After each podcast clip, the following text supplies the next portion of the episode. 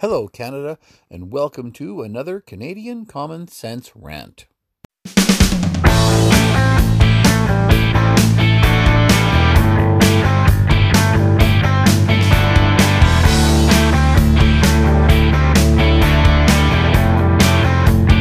is Canadian Common Sense with Lewis and Tony. Hello, Canada.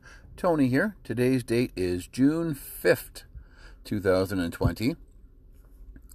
A lot has been made about Ms. Justin Trudeau's 21 second pause when asked about events going on in the United States. And some of the media pundits say that it was deliberate in order to send a message because, of course, they want to protect their man Trudeau and the 600 million of our tax dollars that Mr. Trudeau has given to them. And others are just fanboys and fangirls of Justin Trudeau, so of course they will applaud anything that he does.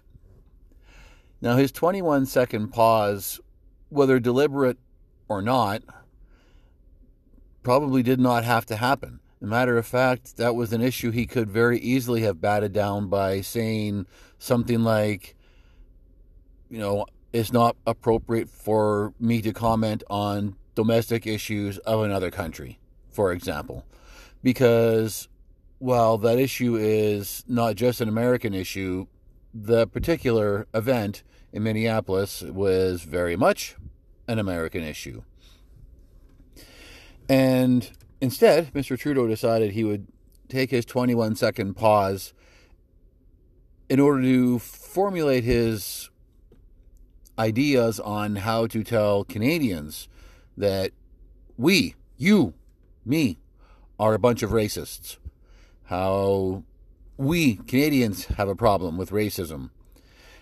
And A, that was not appropriate for him to say so.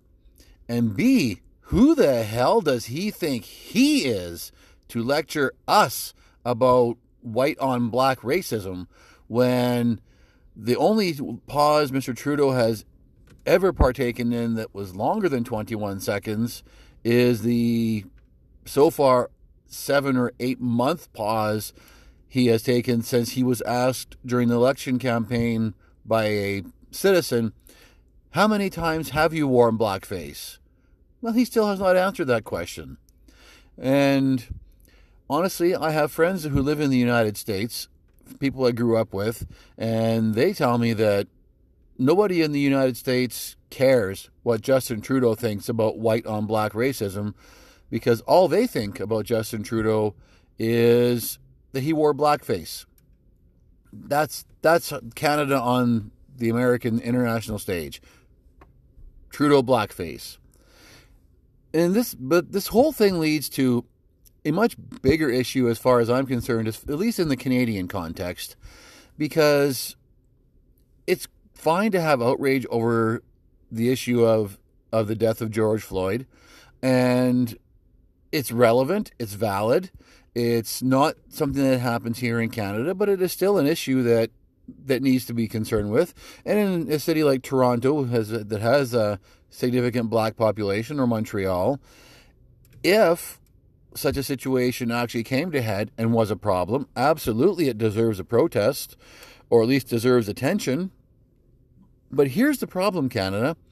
Our prime minister can virtue signal all he wants about the death of a, of a black man at the hands of a police officer in Minneapolis or Detroit or Atlanta or anywhere else in the United States.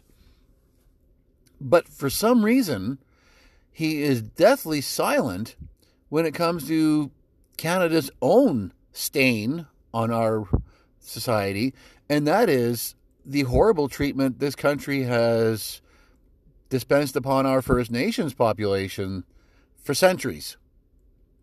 And where is Mr. Trudeau on that?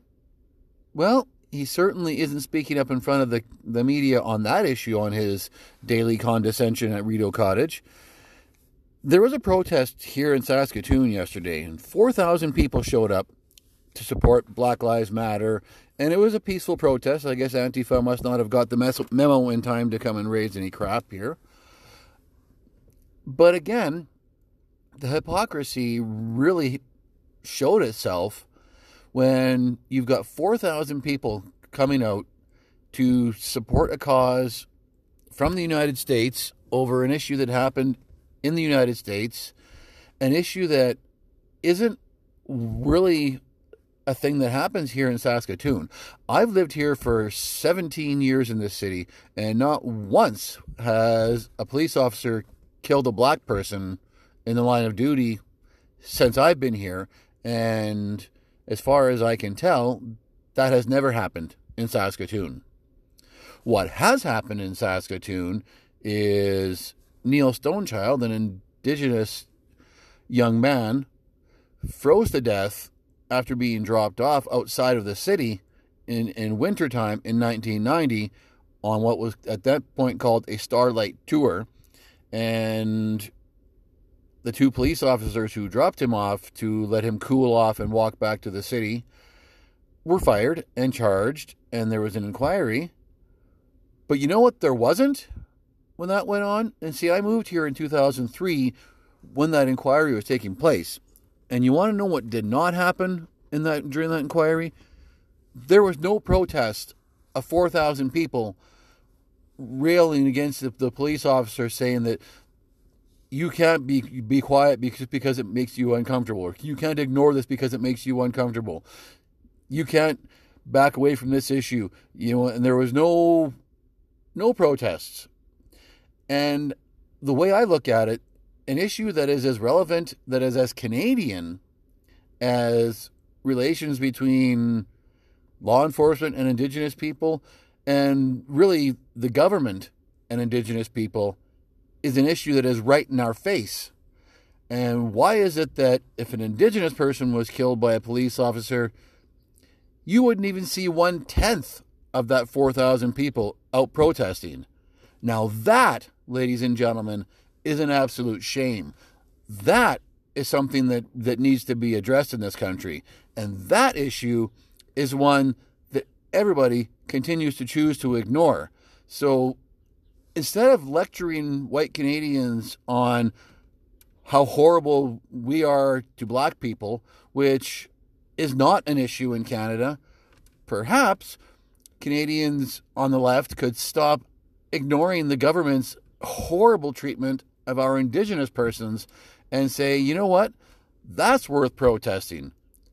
But no, instead, let's just let the media drive our agenda and we'll hammer on a problem that doesn't exist so we can just conveniently ignore the one that does, just like we've been doing for 200 years now.